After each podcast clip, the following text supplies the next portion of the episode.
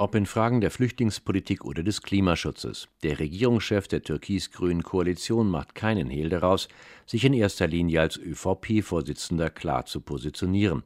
Ob man als Politiker heute guten Gewissens sagen könne, wollten die Vorarlberger Nachrichten und der ORF von Sebastian Kurz Ende Juli wissen, dass es zur Bekämpfung der Klimakrise auch ohne Verzicht gehe? Ja, selbstverständlich, denn ich bin äh, überhaupt nicht der Meinung, dass unser Weg zurück in die Steinzeit sein sollte. Mit einer solchen Diskussion könne sie nichts anfangen, gab die grüne Umweltministerin Leonore Gesswessler zurück.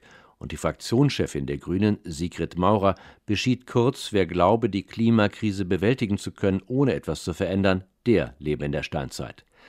Die parlamentarische Sommerpause sorgte zwischenzeitlich für eine Beruhigung des zuvor schon recht angeheizten Koalitionsklimas. Denn Sebastian Kurz war durch den Ibiza-Untersuchungsausschuss innenpolitisch in Bedrängnis geraten.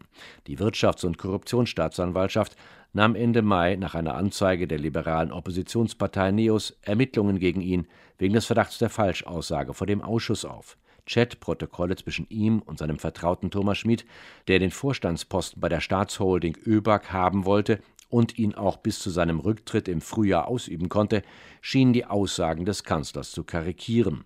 Kurz konterte Ich halte es für einen absoluten Missbrauch der Justiz, wenn ständig versucht wird, das Strafrecht zu bemühen für Themen, die eigentlich Teil des politischen Diskurses sein sollten. Innerhalb der Reihen der ÖVP-Länderregierungschefs sorgten die heftigen Attacken auf die Justiz sowie die bekannt gewordenen Chatprotokolle des inneren Kreises um den Kanzler für parteipolitisches Stirnrunzeln.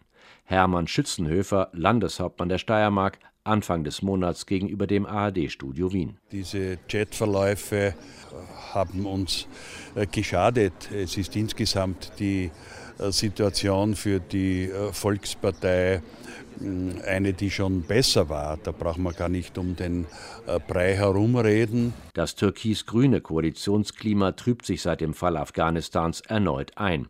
Die Haltung des Bundeskanzlers in der Frage der Aufnahme von afghanischen Flüchtlingen teilen die Grünen nicht.